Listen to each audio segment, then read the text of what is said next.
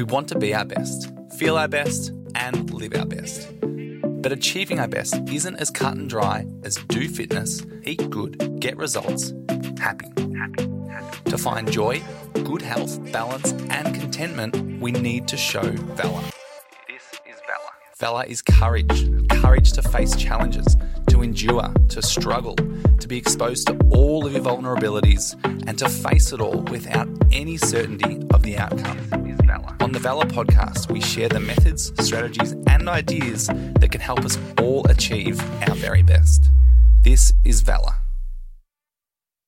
Hey Stu, how are you? I'm good. it was weird being on this side of it now after uh, after a couple of times ago being on the other side. Yeah, thanks for having me on the show. I'm going to try my best to not take over the whole thing and not be the host. well, two hosts this time, so uh, you've got myself, Darren, and you got me, Carmen. How are you? Good. You sound pretty shy for someone who loves to chat. Loves a chin a wag. bit. chin wag. Love a chin wag. No, I'm stoked that you guys got me to come and do this. Um, I even feel nervous because I don't like often being the centre of the attention. So yeah, it's it's good. But yeah, you guys have what put together some questions and things and. Yeah, I think like I guess the point of it from our point is you've got all these members, you're telling all our stories, but I guess nobody really knows unless they're close to you or have come along the journey with you what your story is. So I guess it's an opportunity for you to tell us your story and um, where you started and how you got into CrossFit. I think all your podcasts start with how how you got into CrossFit originally. Mm. So if you wanna if you wanna start there and we'll build from that. I can. Uh, yeah, so got into CrossFit. Um, first heard of it in 2009. Yeah, late 2009 the first couple of gyms on, on the Mornington Peninsula popped open, um, Frankston and Rosebud, and I was working at a gym, uh, like a just a standard gym called Orbit down in Mount Martha, Mornington area, and yeah, a few sort of staff there had heard about it and must have been friends with a guy at the Rosebud gym, so we, we went down and did like the intro session there, and um, I remember just getting schooled on like how to do a squat. I remember just like my mid back and upper back was sore from doing air squats, just like didn't realize how maybe rounded my back was a little bit.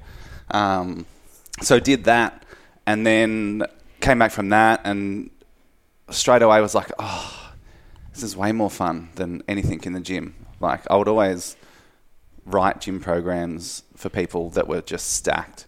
It was always superset after oh. superset. Like it was never like, oh, we'll do legs twice a week and we'll do arms. It was like we're going to superset, like push pull, you know, squat deadlifts, because you can get way more in your session. And I think everyone was like, but I don't want to do more in my session. and then, yeah, then we did CrossFit and did a WOD, and I was like, oh, this is way more fun. So all of a sudden, I was, yeah, in the gym in when it was my training time in the gym, throwing around a medicine ball and a kettlebell and then running up onto the treadmill and running on the treadmill. and everyone's just looking at me like, who's this loony running around in the Globo gym? Um, yeah, because I didn't really, didn't really like. I was working in the Globo gym, but I just didn't like it. There was something about it. I was like, oh, this is boring. I didn't like the the macho. What was you part. doing in there? Was you you was PT, wasn't you? Did you start yeah, PT? PT, gym floor, stuff like mm-hmm. that. I like. I was pretty fortunate that people who took me on kind of pretty much just threw me in the deep end, really. Like, I started doing gym floor and stuff, but then all of a sudden, the gym floor manager's like, all right, in next week, you're taking a bike class. Because I think that person wasn't going to be there for that day. He's like, you know, have you done that before? I'm like, nope. He's like, we'll go do a class and then you can take yours next week. And straight away, like I was pretty shy in front of people. Like in high school, I would like be shake like crazy doing an English essay and go red and get real embarrassed. So in front of people, it was hard. And then so for him to be like, all right, you're taking a bike class in front of you know 15 mums and dads and grannies, I was like, fuck. But it was good. It just I guess took me straight out of my shell straight away, and I had to yeah just go for it. Um, so I was doing that, and then doing boot camps with like outdoor stuff, and it was me and him and he was a pretty like raw, old school boot campy kind of dude. He's a kickboxing instructor as well, so it was pretty grungy. I remember my first boot camp. I literally, it was literally crawling in the mud, yeah. and I was like, "This is great." Raining, it was great. I love a good boot camp. Yeah, you do it for a while, yeah. and then once you've done it, you're like, "Oh, I'm not doing that." kind of yeah. I'm done with that. over I'm done yeah. with that. The wintry days sludging through mud, you're like, that's stupid. Mm. It was nice doing it on the peninsula though, because especially in summer, like we'd go down to the beach and do beach sessions and swimming sessions and stuff. So you'd be up at six in the morning and the sun's coming up and you're in the water. It was like amazing. Yeah. It was so good. So I started through that. Did some PTs and that. Um, I nicked off. I was still at university studying sport development, and I was also bored of university at home. I didn't mm. find university in Australia that. You know, people say, "Oh, you know, you get your best friends you ever get is when you go to university and the uni parties and this and that." But I was living in Mount Martha, travelling to Burwood every day before Eastlink. Not that I could afford Eastlink when it opened, but so I was just sitting in traffic, and I was like, I don't, just wasn't that interested. So I did a semester abroad in America. I went to Oregon State University, and it was phenomenal. It was so good. Um, just getting a part of you know that college life that you see on TV and the movies and stuff, and it's not too far different from that. Um, but you know, seeing how sports done there, and that's very different sports system to what Australia has.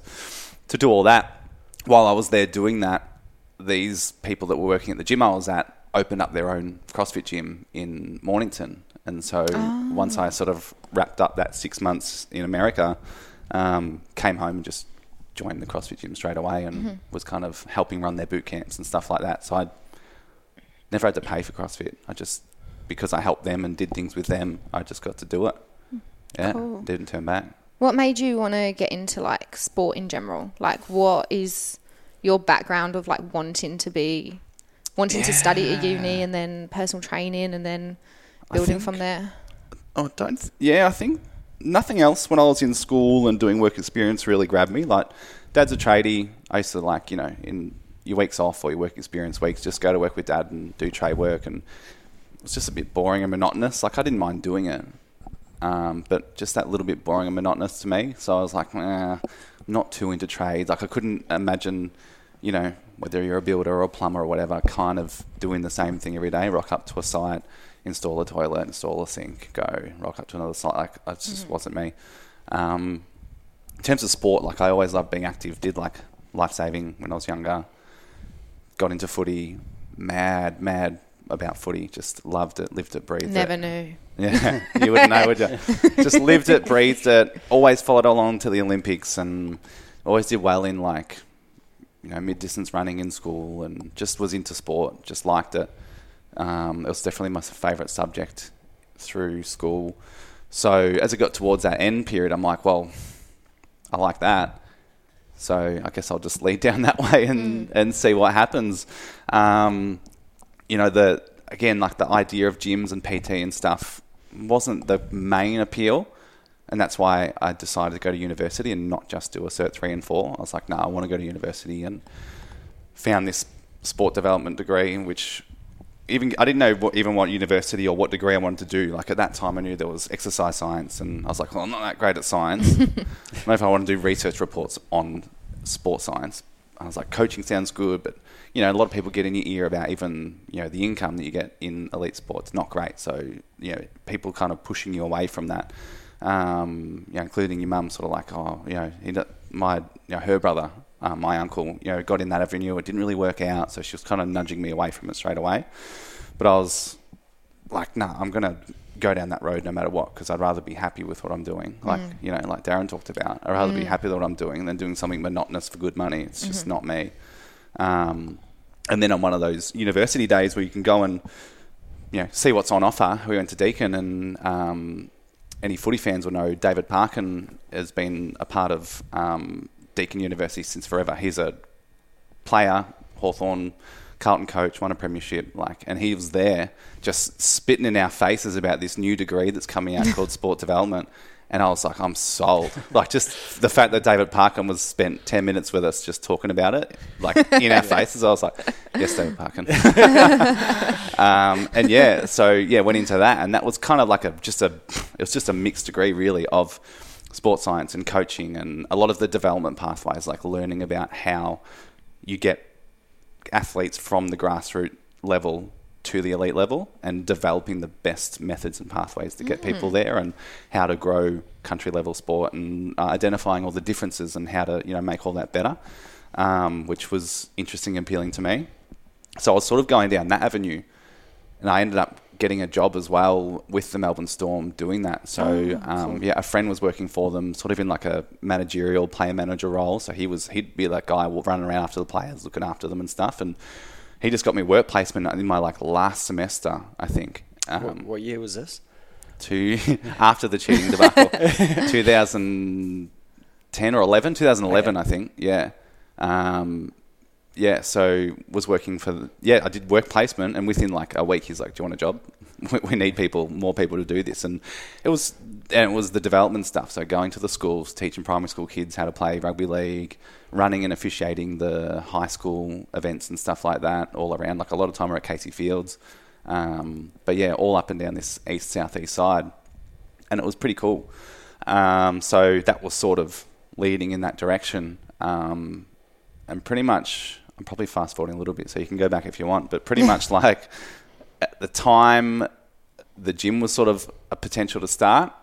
Um, I kind of got offered to take over that southeast role of Melbourne Storm um, in this development thing, and I kind of had to you know, pick a lane really and either go one way or the other and end up going this way. What pushed you this way? Don't know. That's a good No. question. um, I was. My worries with the storm was either traveling or having to move to the city, um, or traveling, and I don't like the idea of wanting to travel every day. Um, again, like the, the potential monotony of it all as well, of just go to the school, do the thing, same thing, and so on. Um, and the appeal of this was being my own boss, you know, having all those kind of challenges. Um, the fact that it was CrossFit as well, and I love that. So yeah, it was kind of a, and I, I feel I had to make the choice really quickly too, to flip one way or the other. Um, and yeah, I think just that appeal of having my own thing and all that challenge, and which meant there's likely not to be much monotony, um, is probably what got me over the line. Yeah, I still think that you know what could have been if I did go that way. Yeah. probably be still working for them because they're the the Storm of especially are the kind of organisation that keeps their people. Like my friend who started working for them in oh, when he was just out of school in that role, he's just worked his way up and he's still there and he just Yeah. loves it. So yeah, Amazing. Very good. So when so um, Valor opened in CrossFit Cranbourne. no, that's it. CrossFit Cranbourne, wasn't it? Yeah. yeah, opened. I'm yeah, a newbie. early 2013, like start of Feb 2013. We sort of signed off and signed up as an affiliate in 2012, late 2012. And did you have a following before you opened the gym? Not Like- out here, not really. No. I was still living in Mornington. Tim, who opened it with, was living in Mount Martha. Mm-hmm. So why Cranbourne? It was just the next area that you would move to, to like Yeah. you would open up at. Like at that stage, there was a CrossFit in Rosebud, Mornington, Frankston, then some Bayside. I think Narre Warren had just opened. There was nothing else around, and we're like Cranbourne's the biggest growing area, and there is nothing around it. You'd be stupid not to go there. Like you could have gone, you know, to Hastings or somewhere like that, but Yeah. it's not as big of a growth area. And it's funny, like it just so happened that like Tim and I fell into this by accident at the same time. So Court and I were thinking about doing it, and it's a funny story, but my, uh, me and a, and a good friend of mine who I grew up with school, um, we were sort of thinking about doing it with Court and his partner and stuff like that. Um, but we kind of had a bit of a drunken blue, and it, yeah, I won't go into the depth of that story, but it didn't go down well. And literally, I woke up the next morning and went, just was still felt horrible about what had happened. It was just not a good fight, and um, I was like, I need to register the business name before he does.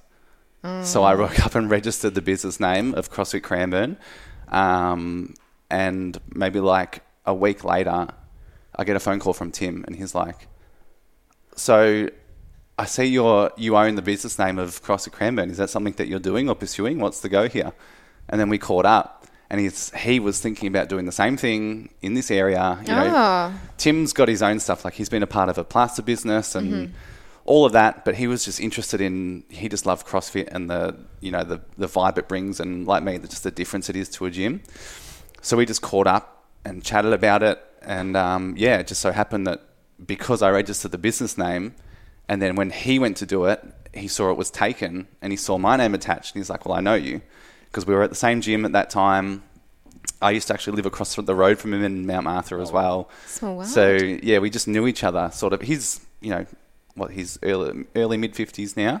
Um, he's a big kid. You'd think he's thirty with how active he is. Um, but yeah, he yeah he sort of called me up and we caught up and chatted about it. And even then, like I'm so dumb. In our first chat, it was me and Court just went over to his and he was pretty much saying like he's ready to go with it. He's got the money to do it. And I sort of had no money to get involved in it, um, but I kind of misunderstood what he said, and he sort of was like, like I'll go in with this amount, and if you can sort of meet me, then like let's go. Um, but what he was saying is, I'll put the money into it, and let's just figure that out later. Um, let's just get on with it. So then, as I drove off, Court's like, "Why did you sort of turn that down?" And I and I explained my version of events, and she's like, "No." she's like, "You're an idiot." Call him back, and then I called him back, and he's like, "Yeah, no, no, no, this is what I want to do." So we caught up again, and then and then went for it, and pretty much that summer, he went and travelled with his kids across America and just said, "Here's the credit card for it. Um, let's get it going." And so I just set things up here while he was in America. At the time, the dollar was really good in the states too, so he organised like a shipment of Rogue gear, which some stuff we still have, um, which saved us a lot of money, and it was some top quality stuff. But yeah, to buy that stuff now, like you'd be paying four or five times it. So he Especially brought through lockdown. yeah, like he was he was going to buy like he does this crazy stuff. He buy bought like motorbikes and cars and all sorts of cool shit from America, and he just ships them back over and plays with them and then sells them off and all this, and it's just good timing. So we got all this Rogue gear sent as well. Um, yeah, so it was me who really has no idea how to set up a gym, just setting it Gotta up. start from somewhere. And he's like, "Yep, yep, just pay it, just pay it, whatever." and that's how you rack up some gym debt and go for it. And like from there, how did you find when you opened your doors? How did you find the community came across? Like, was it quickly Yeah, flyers, post boxes? Like, did you have to post? Like, how how did you build it from? We didn't really know. Like, I hadn't done much marketing training before. I just, like, from the basics you learn in uni and stuff like that. But yeah, we did some flyers. Like, we kind of just tried, like, at that stage, like, Facebook and that was fairly big then. Mm-hmm. So just a lot of Facebook and a lot of word of mouth, really, just relying on word of mouth. So anyone in this area that was already like, oh, what's this CrossFit stuff, kind of jumped on. And then they would tell a friend and tell a friend, and then it sort of built like that pretty organically. Um, so beyond some letter drops and that, and like there was no paid ads, there was nothing like that. It was just let's build it and very organic. hope that they come. Yeah. yeah, and the members that came too were those kind of the original ones are mainly those keen bean ones that have been like I've heard of this CrossFit thing. Hmm. You know, 2013 was just sort of right on the edge of that boom that happened in Australia. Um, we were sort of just right at the very start, or just before that really took off. Um, so there were some people in, in the know, and you know, names like Rich Froning were going around and stuff like that. So it was starting to happen. Um, yeah, and then from there, yeah, I don't even know. Love that. we figured shit out as we went along. As you do. Yeah, All the stars aligned. yeah, pretty much. Yeah, there was a lot of just winging it and chance and stuff like that. Like especially you know buying this ABN and that and all this business name. That if I didn't do that, it might not happen. Might have just been Tim doing it. yeah, Oh, cool. So it started off with you and Tim and Court coaching. Is that right? pretty much. Yeah, yeah. Me and Tim did the majority. Court Mm-hmm. would just do a couple here and there, but yeah, a lot of them would be like.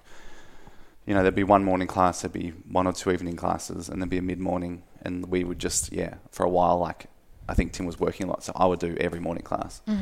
And then we'd share the evening ones, and then we'd share sort of the midday ones. I'd probably do some of them as well. But again, we were still, I was still living in Mornington. He was living in Mount Martha, so traveling back and forth. Um, I was trying to do other work on the side to supplement that. So I was doing like cabinetry down in Dromana as well. So yeah, it was just driving back and forth and all around, just trying to really just hustle for it. Um, yeah, and Court would do a little bit here and there, but she was she was building her hair business as well at that time, which was earning way more money than this was earning. So what she was doing was keeping us alive, really. Yeah. At home. Yeah. So if we didn't have that, yeah. Bringing home the bacon. yeah, definitely. Good on you, gal. She's done that for most of the time. Oh, she actually she struggles with that right now. Like we're in lockdown, and the gym can sort of you know hum along okay and get the support it needs, and, and like to be able to you know have our members still with us into some you know small degree can help and keep it going. Whereas like she's just in the salon, it's just stopped. So Yeah. yeah, it frustrates her a bit. How did you, uh, back in the early days, I know through experiences through a whole lot of gyms and things, you get a whole lot of different personalities coming in. And if you're coming from a, I guess, a background of um, you've done some coaching and you've done some floor walking, but you've never had like a core, am I right in saying you've never had a core group of people that you see day in, day out? Yeah, apart from like our boot camp groups, Yeah. where you'd see them twice a week, every week. Yeah. Um, so you mean like dealing with different, Different characters and, and all that? Yeah. And in the early days, you'd get that a lot. And in the early days, I was very much like a people pleaser too. Like my biggest flaw was probably trying to be the people pleaser, trying to make everyone happy.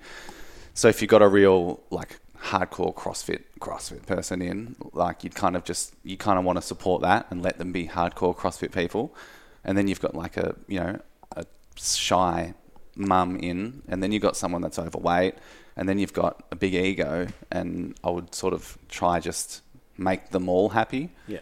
um, rather than kind of set a standard of behaviour that everyone can meet um, to make everybody in the place feel comfortable. So that was definitely a challenge in the beginning, and it was very exhausting. Like between traveling back and forth and all that, um, even at the time, like Court fell pregnant during that first year, so we had half a by the end of the year. So it was a lot. Like there was a lot going on, and so then trying to please everyone, trying to bring in money so the place survives, and that. Um, yeah, it was sort of coming from all directions, and it was a lot of just winging it. Like I had the the knowledge of how to coach people and how to run a room and how to you know generally coach people, um, but beyond that, a lot of it was just figuring out as we're going. Good. I love that. It was tough. That's good. Um, oh, I loved that question. That was a really good one, Dazzle. Well done. Oh, thanks, Cal. And then I wanted to like expand on that, but then I'm like nodding at Stu, like, yeah, Yeah. oh you know, yeah. the hardest thing about like podcasting is like you want to like ask good follow up questions and things spark you, but you also need to listen to what they're saying at the Mm. Yeah. same time. So then sometimes you lose the follow up question. It's tough, and then you kind of get to this point where you're like, oh, what was you it? just get, or you get absorbed in what they're saying, and you're like, oh, that's nice. Was there like, um, I suppose this one might do. Was there a time where you had, oh, how do I put it into words? I'm very good at this, wanting to say something, but I can't. Was there a time when you had a,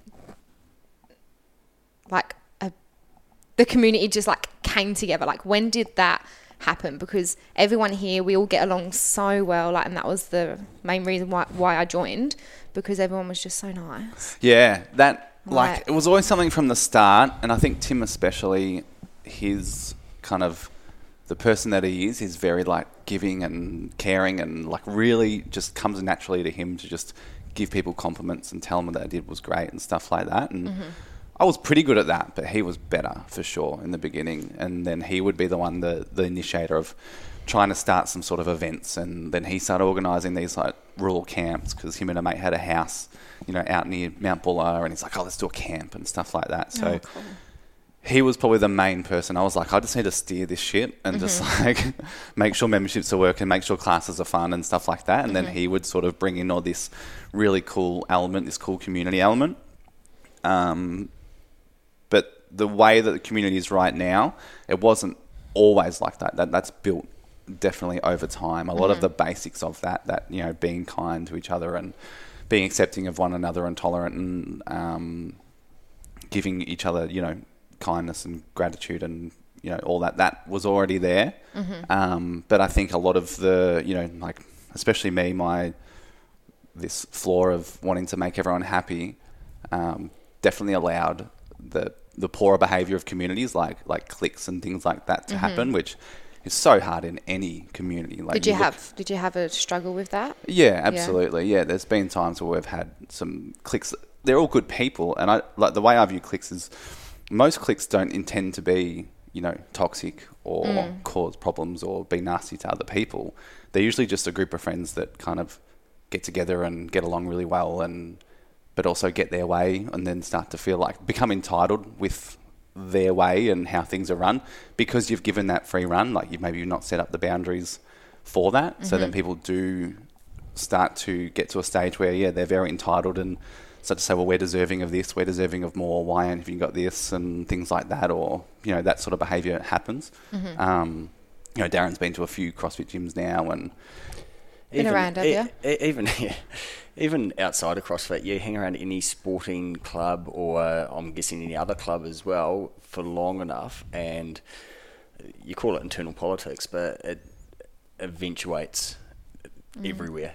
And I think, well, f- from what I've seen here, there, I'm not saying there hasn't been that, but from what I've seen here since I've been here, there isn't that. And I think um, what probably helps with that is that that real community, and across a lot of CrossFits as well, is that real community feel where everyone sort of supports each other. yeah Um, I feel like some of that really comes from like the games athletes too. Yeah. You watch the you watch the CrossFit games and you see like they've got their game faces, but as soon as they're finished, yeah they're congratulating each other. CrossFit It's just definitely beautiful. Mm. kicked off right from the start. A lot of the focus of CrossFit was community and Mm-hmm. being supportive of everybody, whether you're big, small, old, young, whatever. Yeah. Mm-hmm. And that has always shone through. Um, and then that's what has helped every CrossFit gym to have some sort of base of that. Um, but yeah, a- most gyms at some point will have that stage where whether it's the the real competitor dudes get carried away or this particular social group, very dominating social group gets carried away or something. It'll happen along the way. Um, and it's due to a lack of boundaries or due to like me or whoever the owner or manager is, their fear of saying no to some things Yeah. or just not like I said before, that setting that standard of behavior. It's Mm-hmm. really like it's vital to us. It's like that's number one. And as you probably know now, the way it is now is that standard of behavior is to always be open and caring and kind and accepting of every single person, to get around to every person and say hello, to do fist bumps and stuff like that um, to every person. Even just like the fist bump thing is so big. You think it's nothing, and you're like, oh, everyone gets fist bumps. Mm. But it means that everyone interacts with everyone mm-hmm. at least once in the class. Mm-hmm. And often you'll stop at someone and then you'll chat about the workout or something. And it could be someone different that you've not chatted to before, or a different for- group will sort of form just because of that fist bump. And then you've built connection with another person. And then it just builds from there. And people probably don't know, but we built this system a couple of years ago we kind of this is me reading books and stuff like that. I read a bunch of books on how to run business better and stuff like that. And there was one that was called um, Clockwork by Mike Michalowicz. So if you've got a small business, read Clockwork. And he talks about what's called your queen bee role, which is like what's if everything goes to shit in your business, what's the one thing that you need to protect to keep the place sort of going and operating? And I identified that as care. So when if everything like really good example, COVID, when everything goes to shit, I'm so glad I learned this before COVID. I was like, what's the one thing that we can do? So we can't train people in the gym. We can't, you know, teach people to move in the gym and all these sort of things. All these things are taken away. I'm like, what can we do? We can show care. And if we can show care, then everyone will feel cared for. And then everyone also, hopefully, will also show care to people beyond that because we've got other systems in place that are involved in that. So by having this system of care, we sort of our coaches and stuff get together and like, well, what does that look like? How can we action care in the gym? And so we write like this checklist that we check off every week or every day, and it's like, let's show care. So what did you do that was care? Did you fist bump everyone? Yep. Did you get around to two or three members minimum and ask them about something that was not CrossFit related about their life? Um, did you make sure you corrected movement for everybody at least twice in the session? Did you do this? And there's about 10 different things. And every, we were doing every day. Now we do it every week, but we reflect and stuff and reach and touch base with each other about it. Um, but it's all about.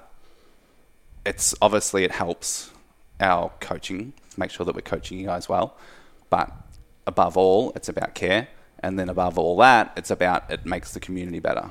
It makes sure that the community is looking out for each other, and being like that. And yeah, you see it now. Like the old lady is chatting to the fit, buff, twenty-two-year-old. Oh, thanks. and then the fit buff 22 year old's chatting to the pregnant mum and the pregnant mum's chatting to this and it's just like that all the time. I love it. and yeah i've not ever experienced anything like that. Um, it's obviously definitely the thing i'm most proud of about this place and it makes you feel so safe and comfortable here and to get that feedback from people when they do come here that they or when they first come here they feel oh they're like fuck i felt so welcome and people said hey to me straight away and stuff like that and just to know that that's like a safe space even in COVID, when we can just, you know, when we are allowed to, you know, meet at the track, there's that same feel that you get there. Or when you guys catch up on for a walk and a coffee or whatever, or even if we're on Zoom, it's the same feel. Um, yeah, all of that's intentional. I feel like people who don't like I've had so many people reach out to me from back home, especially since I did my video. They're like, "Oh, you do CrossFit?" I'm like, "Yeah, like it's great." And they're like, "Oh, I've always wanted to do it, but it looks scary." And I'm like, "Yeah, it does look scary because it's different.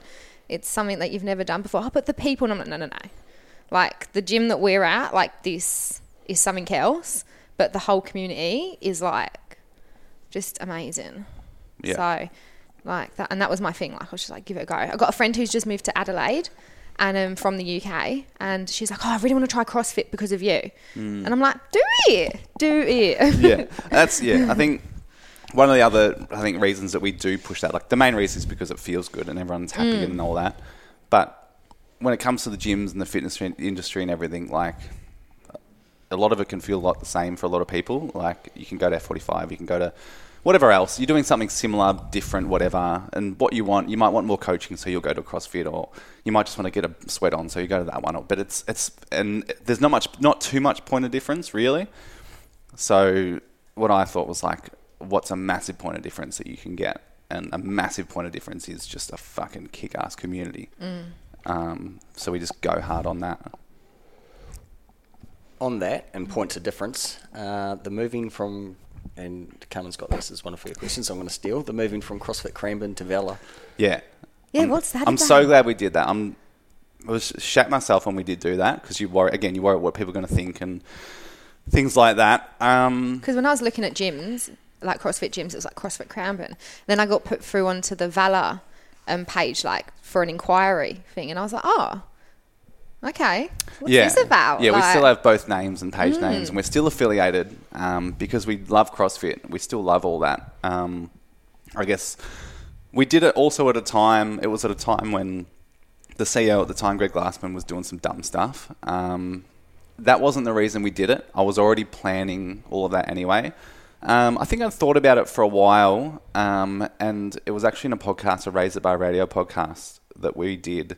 Um, we spoke to Jason Khalipa, who is anyone in CrossFit knows that he's like God. He won 2009 CrossFit Games, so one of the first CrossFit Games. He's one of the um, first CrossFit affiliated gyms to break away the, the, the affiliate name and build his own brand around it um, really successfully. And in this podcast with him, he sort of said like he loves it and he still loves all that it is, but he kind of felt like he couldn't truly identify his business as his own and himself if he was attached to that name. Um, and that just clicked with me quite a lot. I was like, yeah, I've got this CrossFit gym. I get a lot of people inquiring with the pain point of, oh, it's a bit hardcore, or I see it's a bit crazy, or people get injured and things like that. And no matter what you try to say to persuade people otherwise, a lot of people have that fixed in their brain because they've watched CrossFit games or heard friends talk about it or whatever. So I'm like, if I change the name, that might go away. But then, from what um, Jason Khalipa said, was you know you can have complete control of how people perceive your brand. I was like, well, yeah. So it's not just that; it's everything. I can make CrossFit Cranbourne sounds great, but even when you think about that right now, CrossFit Cranbourne, you're like CrossFit. Like it's a CrossFit gym, you know, fucking rope climbing and snatches and you know chalk dust and all that shit, which is cool. but I think at the same time we're realizing the way I am as a person, I'm not the grungy CrossFit person. The kind of people we're trying to appeal to, we're not the competitive, overly competitive people that would go to a super competitive gym like an Underway or a Frankston or whatever. So I was like, the kind of people that we want want CrossFit, but not the grungy stuff, not the hardcore stuff. They want to feel comfortable and welcomed and a part of it. Um, and once again, it'll help give us that point of difference um, from everybody else. Will look a little bit different. It's not, you know, when people look at what CrossFit gym to join, they're comparing the CrossFit gyms. Oh, this one's got this, and this one's got this equipment, or this one's in this location. Whatever. Everyone's got different reasons they want to come. If I call it Valor, and give it its own kind of rules and branding and perception, then it will just attract exactly the kind of people that I want, which is you people. People that want to do a really fun type of exercise, you know, hobby while they've still got kids and a full-time job and things like that or they want to do it because it supports their sport or whatever you know it's it's not the everything like across you know an, an elite athlete that would train hardcore at Frankston because Mm-hmm. um, that is like their everything. But they have to sacrifice kids and job and all that sort of stuff to do it. Or a lot of them try will do. Mm. Um, whereas here, I'm like, we just want mums and dads and you know couples and people like that to just have this as their third place, just that kind of extra Mm-hmm. General place, fitness. their hobby. And, yeah. And often when you sort of leave your 20s, you stop playing rugby and you stop playing footy and cricket and stuff like that. And then you're like, what do I do? And like, I know if, you know, when I stopped footy and if CrossFit wasn't around, the thought of just doing a gym and going to a gym wouldn't appeal to me. Um, and so obviously CrossFit's there for me. I would be fine training at a hardcore CrossFit gym. That would be fine as well. I wouldn't probably get into it that hardcore either. I'm not really about beating my chest and stuff. Um, but I, I sort of tried to identify what would I want out of CrossFit workouts, but what kind of atmosphere do I want around that? And by changing the name and creating all that, that's yeah, that's what we got. Where did the name Valor come from? That was hard. um, so yeah, choosing a name is extremely hard.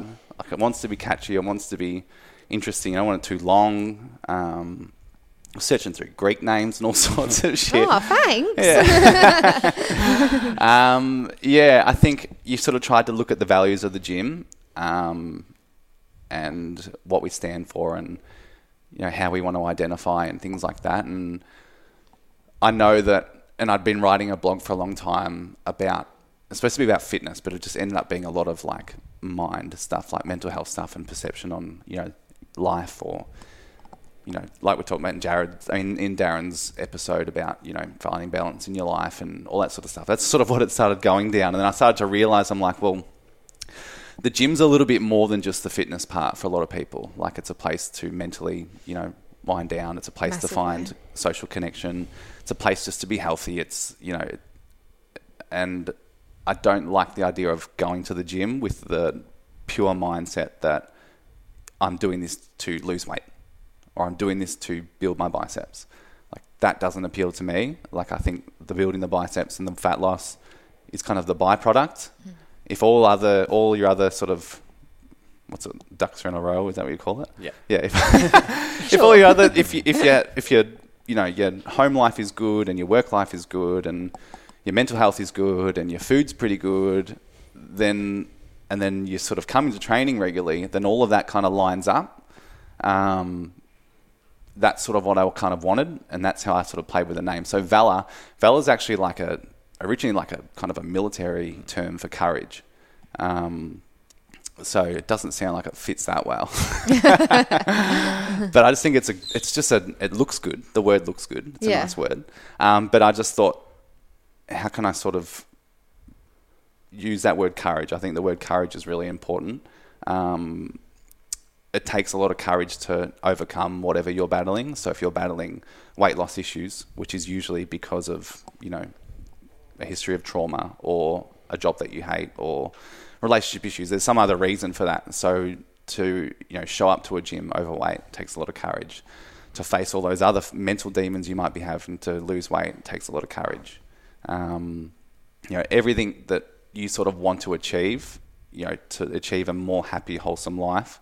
Don't like that word wholesome, but it's overused. But if you want to achieve a more happy and wholesome life, you often have to face your shame, you have to face your demons, you have to face all these things. Uh, and in order to, fa- to face them, it takes a lot of courage. So, that, and then I was like, well, that's perfect. Yeah. And that's how we came up with Valor. Great. That's a really good. I love that story behind it. Gives it more meaning, hey? Yeah, no, it really does. I was like, is it Valor? Am I am I joining Valor? yeah, people do mispronounce it a bit. I Um, mispronounce it. And I think the Australian English is O U R, but that doesn't look very good. So Mm, okay. yeah, yeah. So I know it's we've kind of taken it away from that, you know, Medal of Valor military kind of term, um, but I still think it applies, especially when you're just trying to talk about courage. I think yeah, when anyone wants to really improve their life, um, you have to face some scary stuff. And I know, uh, like I said, I don't want us to identify as just a gym that does lifting weights and running and that, because that's only one part of it. And I think gyms and the fitness industry promises full time happiness for everybody. Like you come to our gym and your life will be so good because we made you skinny. Like, Yeah. But it's like, well, that's one part of the problem. You know, what happens? What What about the rest of it? What can we do mm. with all of it to help you be happier? And so by helping social connection and by helping people develop a better relationship with food, like so, not the perfect diet as people try advertise now. What's a good relationship with food? And what's your mental health look like? And you know, how can we have conversations about that? All of that is going to take some obstacles and hurdles to overcome, and that's going to take courage. Beautiful. Yeah. Touching on obstacles and hurdles. Segue. Look at that. Mate, you're a pro. uh, COVID, we're living through it now. Impact on you. Um, I know, uh, and as with everyone, there's been moments, I'm sure, when it's really got to you. Um, and what sort of got you through that? And I guess from a gym point of view, from a Valor point of view, you're the head of, you're the person that a lot of people will look towards to say, how's Stu dealing with it? As to how I can react, particularly with the training. Um, how does that, where do you sit with that? No, you made it sound like there's a lot more on my shoulders than I realised. you know what? Like, I think you're, you're right. There is. I don't think you always realise what kind of position, like leadership position, you're in. Sometimes you can just stay ignorant to it and carry on. But do you know what? I think a lot of like the values, like we have them in the gym here, like integrity, community, wholeheartedness, and that queen bee role of care and stuff. By having those identified, it definitely like I just go back to those things and I'm like, well, if I'm doing those things and we're doing those things, then I can't do anything else beyond that. Like, I think definitely, and I was saying this to Carmen before we went on, focusing so hard on what I can control and just letting go of what I can't control and just accepting that. Um, it's not always easy. Like, we can't always achieve that. I think might have been in that June lockdown, May June lockdown, where it's extended. I was installing kitchens at Court's family, and I think I don't, yeah, I think it was extended. The government weren't helping anyone financially very much yeah. at that time either. Um, and I did a video, and I think everyone could quite very I remember the video. Yeah, honestly remember. tell that I was pretty broken up about it. Um, which I think probably was a good thing in the end anyway for people to see that I'm not some made of steel person. like, you know, you can't talk about courage and being vulnerable without maybe showing, it Showing it, here and yeah. there. Um, yeah, but I think, um, yeah, and that was probably a point where I was worried about what I couldn't control um, a little bit, especially when it came to finances because they weren't helping us. Um, and you try not to worry about that side. You're like, oh, it's just the money. Don't worry about it. But it, yeah, it could definitely get you. Um, yeah, focusing so much on what I can control, focusing on our values and the things that we can do to help people, and then just having to let go and accept that that's all you can do for people. And if you can just do that as hard as you can, then that I guess, is good leadership. Um, I definitely think that putting on a brave face, not just a smiling face, is probably important. If you put on a smiling face, but you know you're crushed on the inside, um, might not work. I think it's probably important to be vulnerable and honest as well, and say, "Hey, this is hard." I think leaning in from that side of empathy is really important to sort of um, not just say, "Hey, this sucks," and uh, it's sad that you're sitting in a pit of shit at the moment. It's probably more important to sit in the pit of shit with someone and just sit there together for a bit. But then from that leadership role, is like, okay, we've sat in that shit. Let's get out of it together and let's let's roll on. Um, I guess, yeah, in terms of your leadership side of that question, that's probably what I tried to do. In terms of how we tried to manage it all, um, yeah, in the beginning, I think everyone, it was just chaos, just guessing what to do, really. Um, and like you guys know with memberships, like there's a question do you drop memberships? Do you pause everyone's membership? Like, what do you do? If you pause everyone's membership, you got no income. You got to try pay bills and rent. And this is before they told you if there was support or not. If you keep the membership price the same, people are going to suspend because a lot of people are losing their jobs and things like that at that point. Um, so I decided that maybe what we could do is just put the price down for everybody, give equipment and give as much help as we can, and just, especially at that early stage, just hope, hope that that works. Um, and even that decision was based off that care rule. I'm like, I don't feel like I'm giving care if I'm making you all pay the same because the service we're giving is not equal to the service or the, the price that we're charging. Yeah. The service that we give in the gym, you know, that's when it's equal. But when we can't do that, then I couldn't justify that. So let's just drop it and let's just try our freaking hardest and hope that it works. And it, luckily it worked. And I think what was amazing as well is having a good community and a supportive community and people that do see this as their third place and are very emotionally and socially invested in this place, you guys didn't want to see this place fall down either. So I guess us helping out by just dropping the fee to something that you guys can go like, sweet, we can help with that. Mm.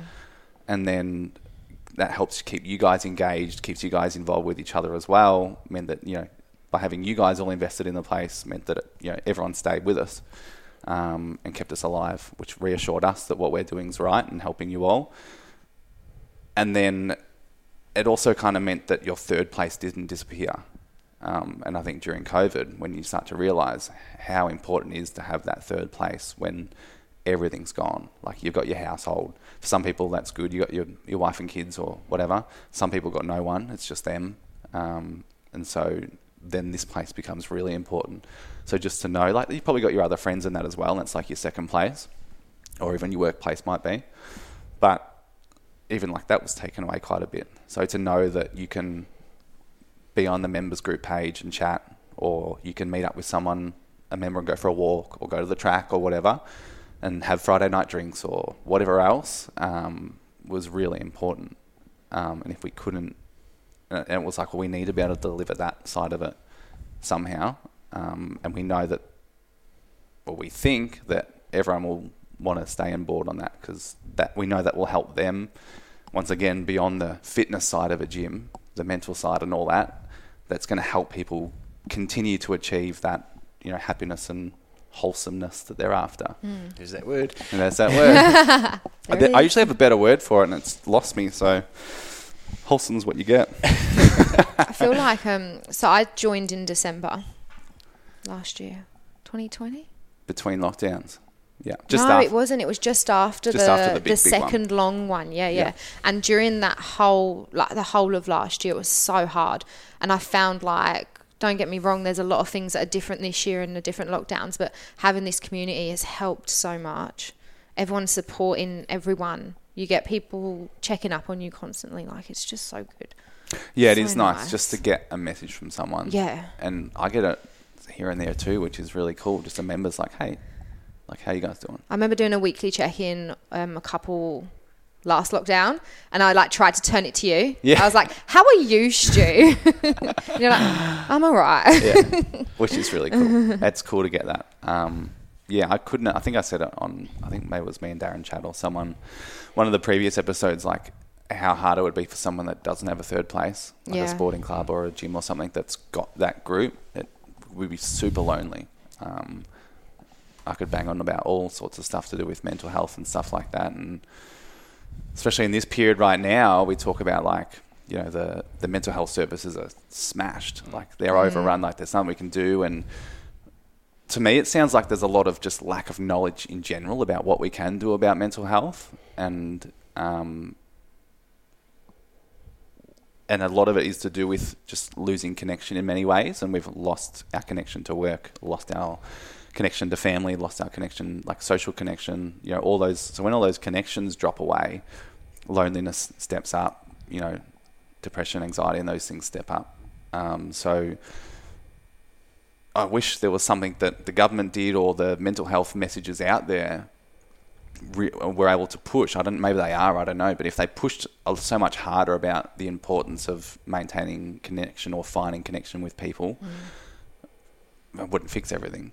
But I think it would definitely help in Be some help, way. yeah. A lot of those people that are lonely. Like if there was just a government message that was like, you know, your bubble mate. If they push that more, if you like your bubble mate that's living by themselves, Mm. have you checked in on them today? If that post, if that come up on a TV ad, I'd be fucking stoked.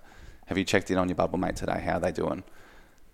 And that would could make a massive difference because I feel like sometimes you feel that you're in a mental health crisis, but maybe you're not. Maybe you're just a bit lonely Yeah. you know, or maybe you just feel like a, a bit of connections lacking. And maybe all it takes is just that connection of mm. someone to say, to just message in and say, oh, how you doing? Or like, what's been going on? And, or have a chat, or let's go for a walk and have a coffee or whatever. And then all of a sudden, maybe you might not be in a mental health crisis. Maybe you were just a bit sad. And that's okay. It's okay to be sad and that. But I feel like, yeah, a little bit more of that messaging about connection could be huge for people right now. Yeah, it would be massive. 100%. It does help. Helps Yeah. massively. Huge. Yeah. Um, okay, so how did you, something that I've been meaning to ask is um, the other coaches. How did Christy come into it? True. Yeah, so Right. pretty Where much all of our from? coaches are like inwardly built. Members. yeah, we don't. They're all yeah. They start off as members, most of them. Pretty much all of them. Yeah, because yeah, Oh. we don't seek outward very often. I think we might have like once in the past, but pretty much it's way to in my view, it's way better to get people that are in the place already, whether they are already trainers or whatever, um, or people that just fall in love with the whole thing. Um, because they already know how your community works and how your systems work and that and then they already know all the people and like again the community and the connection and the care and all that they already know how that works and then they can just learn the, the coaching bit of that after and that can just be really fun yeah so truman was a member that started mid late in the very first year Oh. um, and just trained and trained and trained and I think he went away for a little bit and then came back and then trained and trained and got super fit and healthy. And then we did um, like a just like a gym coaching thing, really like a you know if you want to learn more about coaching CrossFit or coaching in a gym or whatever, we did a mentoring thing and he jumped into that and like straight away through that I just identified him as being awesome at it. Like he was very good at seeing movement and coaching movement and stuff like that. And then he already had that personal, personable side with people. Just got along with people so well. Like he turned this place from a mix of high fives and fist, fist bumps to fist bumps. Like, he's the reason that it's all fist bumps, not a awkward mix. um, yeah, Like and cabbages. then yeah, and then he just did his level one, and yeah, read did that. And then he always did lots of extra, like he would read more and watch more YouTube videos and all sorts of stuff, and he was just so invested in it. So and he just loved it. Um, Christy was already a PT and working at a different gym, but uh, her husband Matt was first training here, and then she came and started training here. Um, and then she also did do that um, that first mentoring course that True was in. Um, and then through that, she was really good. And then I got her involved, firstly, in just like the back end system side of stuff to help me take some sort of pressure off that. Um, who have we got? George. George started like week one. CrossFit Cranbourne Open. George was here training. Oh, yeah. he was already doing CrossFit at Casey Race, where he still works. Um, and we've always just had him just casually. Um, George is one of the first people that I met when I came to Yeah. Australia. oh yeah, Yeah, he was at a different gym Yeah. when I started somewhere else that my partner was training at. Yeah. And I followed, I've literally followed George. Yeah. I've gone to, this is the third gym that he's here and I'm here. Yeah. So He's the best. Yeah. it's funny that. It's the best. His, methods. He he's the only one that gets away with kind of like veering off our structure. and we're like, but then everyone knows that that's George, so you'll get that from George. Mm. But the good thing is he shows care and he shows all those things that we need to be shown. So I'm like, all right, I'll let you just change the warm up if you do, want do what you got to do. which is hilarious. So yeah, he gets that little bit of free reign. Um, Ryan, we did another. Shannon ran a mentoring program, a different one of it, um, and he jumped on board that, and he did excellent in that as well. And he's you know a tradie on the side and all that, and but yeah, he just jumped in and loved it and was great at it. So yeah, same thing. All of our people, we just build them in here. It's the best way to go. And I love it because the the girls that I chat to, my six a.m. girls, they um they go on about other previous um previous coaches. Well, you never met Shannon. Yeah. Never met Shannon, Yeah. um, but I know about Shannon. Yeah. Um, Ashley, Yeah. I know a lot about Ashley. Yeah.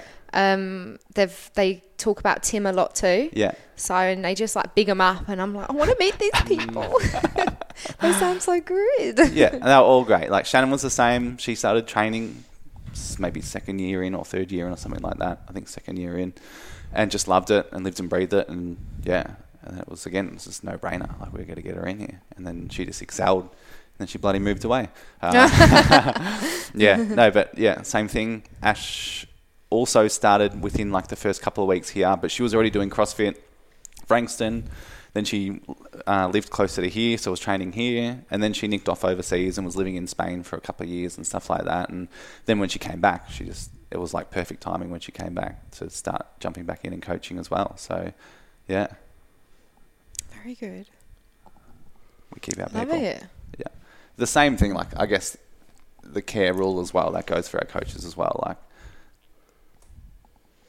we, you know, Darren talked about just being a number in his. Obviously, it's a bigger corporate kind of structure, um, and this is a smaller thing, but that kind of give first attitude is really important. I think for any I don't know gym owners that are listening, like you don't take from your, your coach's pockets. Like when it comes to say like your your PT, if they get PT on the side, we don't take a cent. We take what's needed to pay tax. They take the rest because you know the gym's mainstream of income is you know gym memberships, and if you want good coaches to stay, you want them to earn proper money from their PT, and I think taking a commission from that is not cool.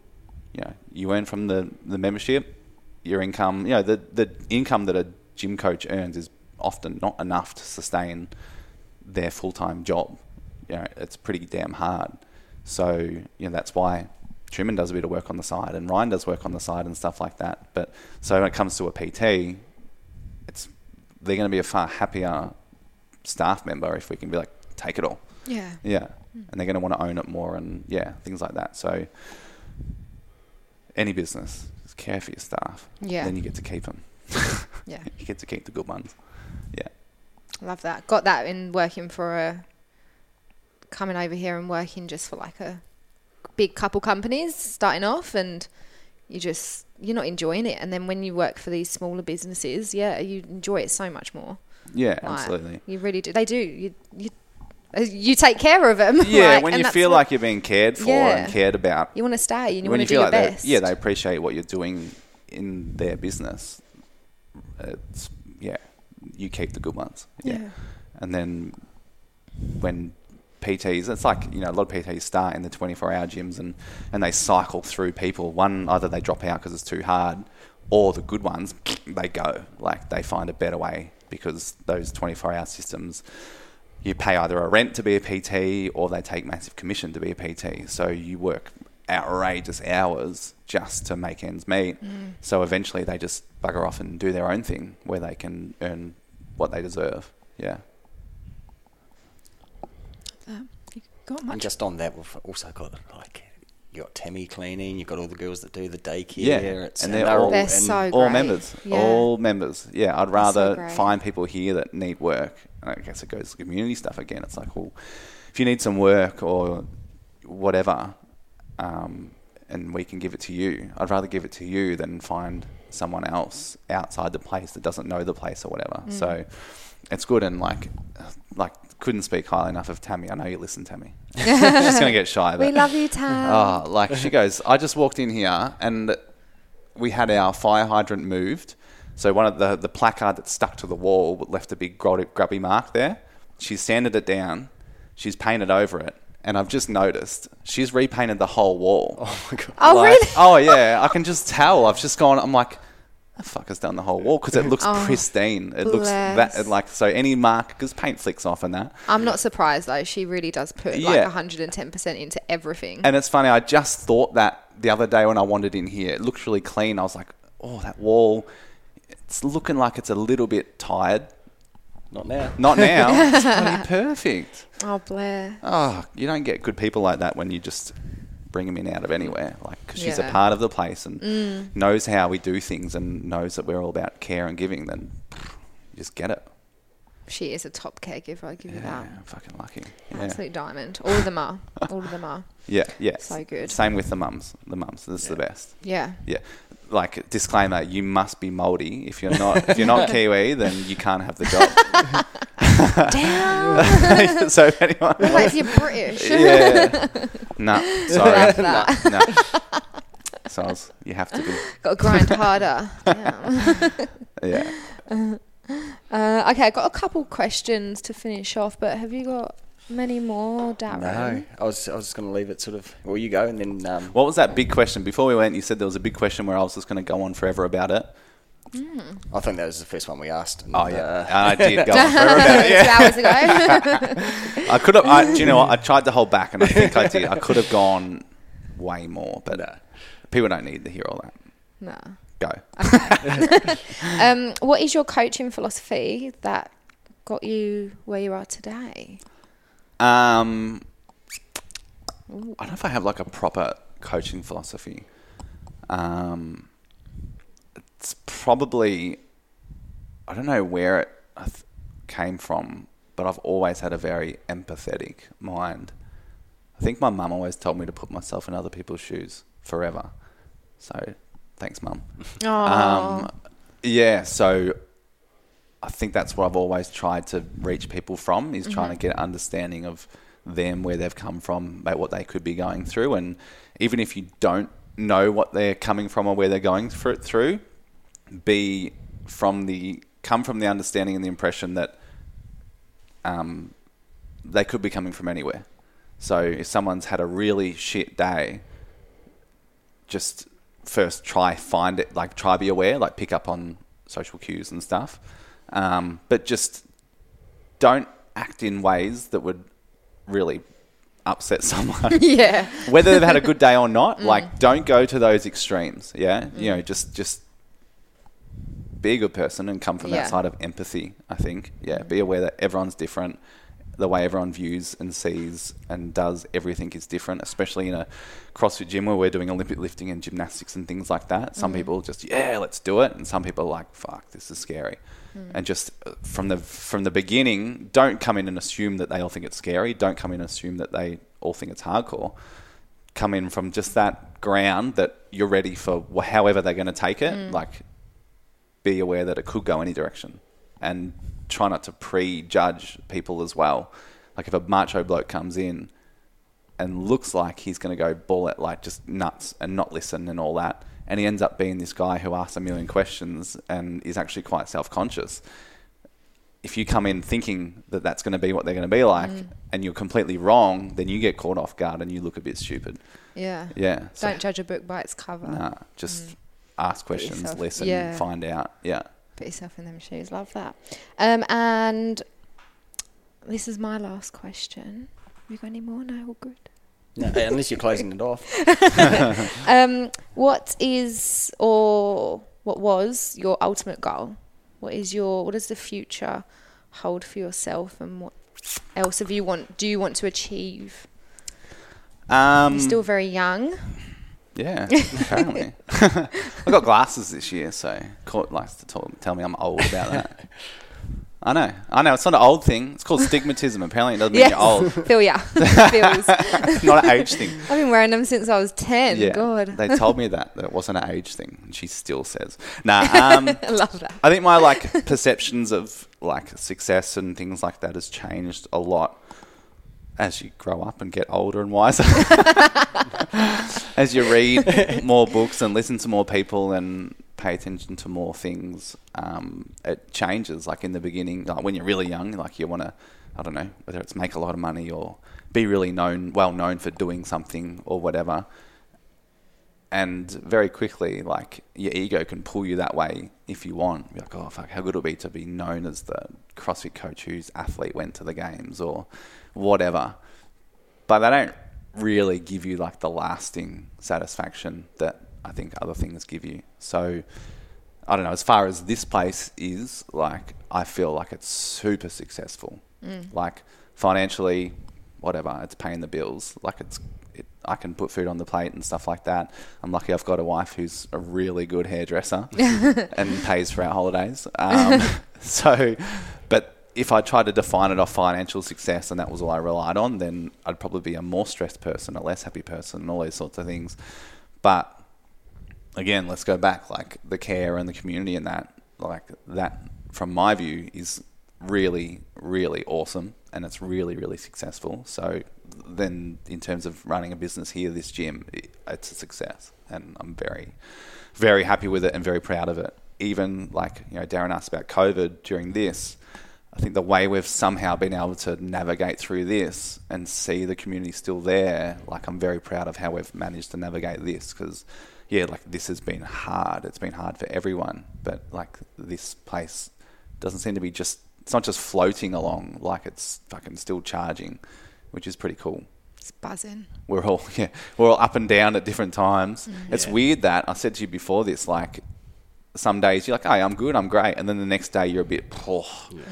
I've never felt that before mm. ever until COVID, and I imagine that must be something similar to what like depression and that feels like, and bipolar feels like.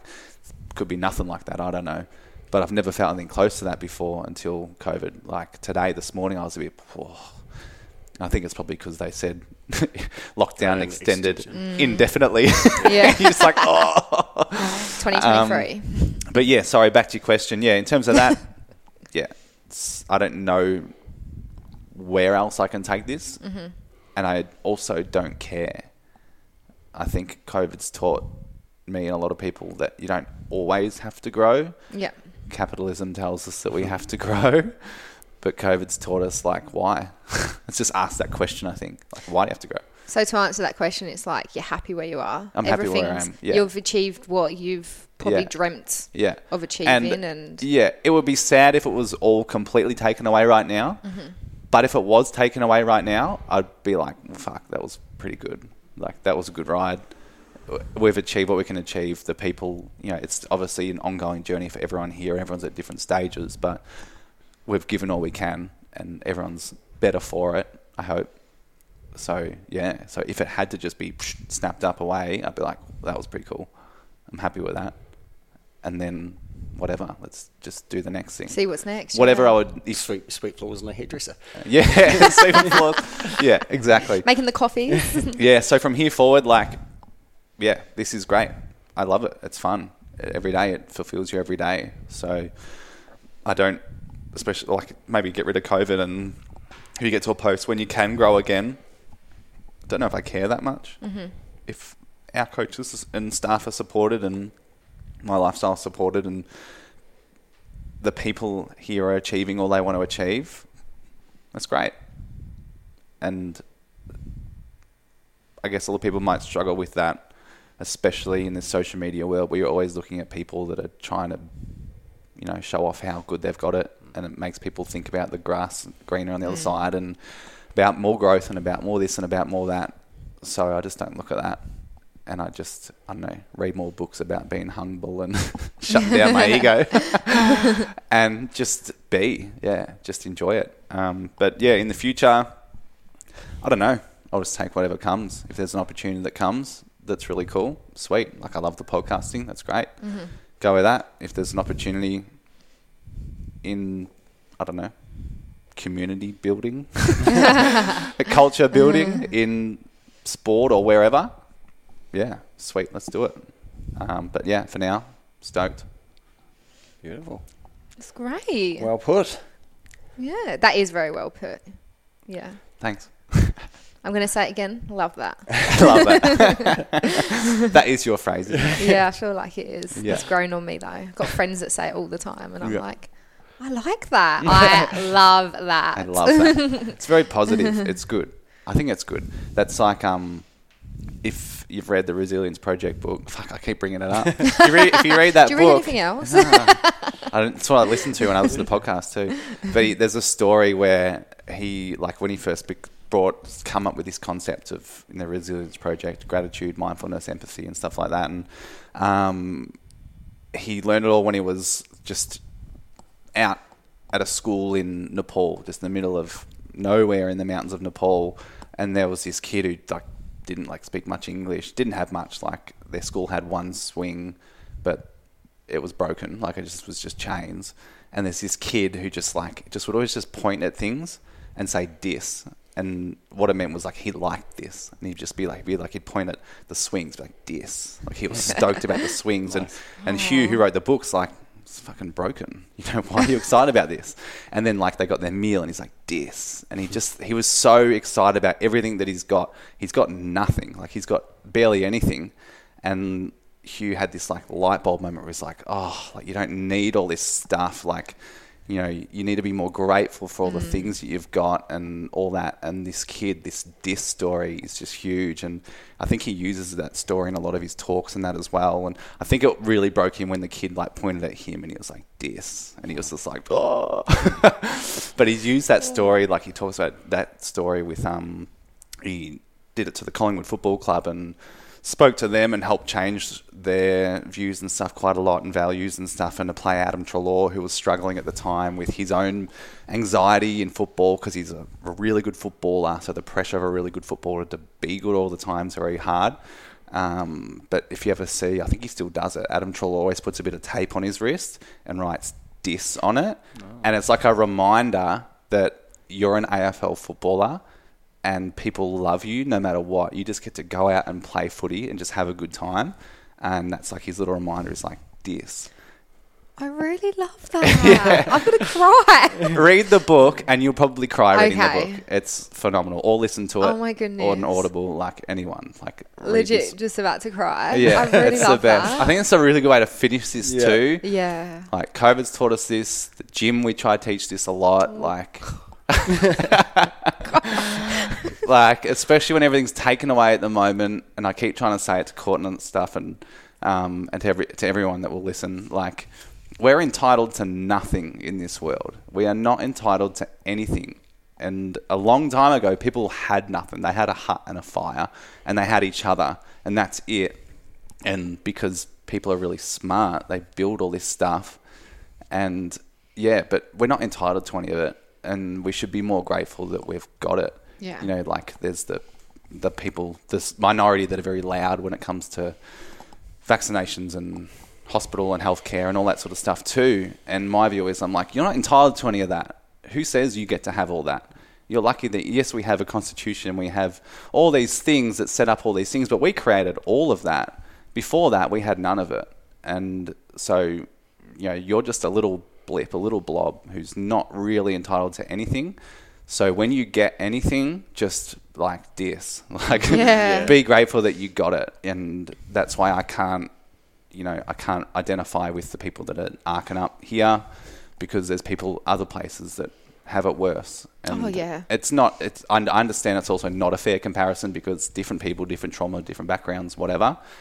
But fuck, we're lucky. We are so lucky. You know, my my job's taken away, court's job's taken away, Mm. But we have a government that can pay us a bit of cash, like this. Yeah. you know, we got each other. We can sit around and chat and stuff, and and that like this. You know, Yeah. it's pretty damn good. And when you just search for the good in the world Mm. and stop searching for the bad, everything's a lot easier. yeah.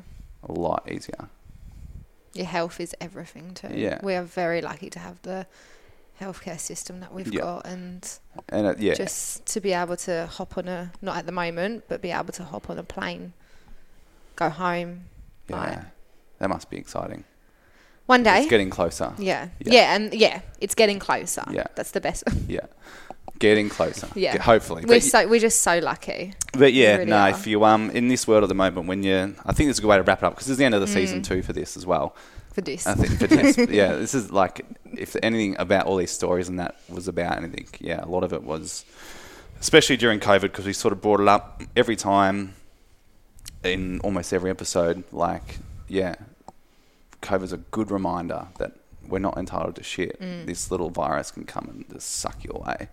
So just be very grateful for all the people, all the healthcare, all the money.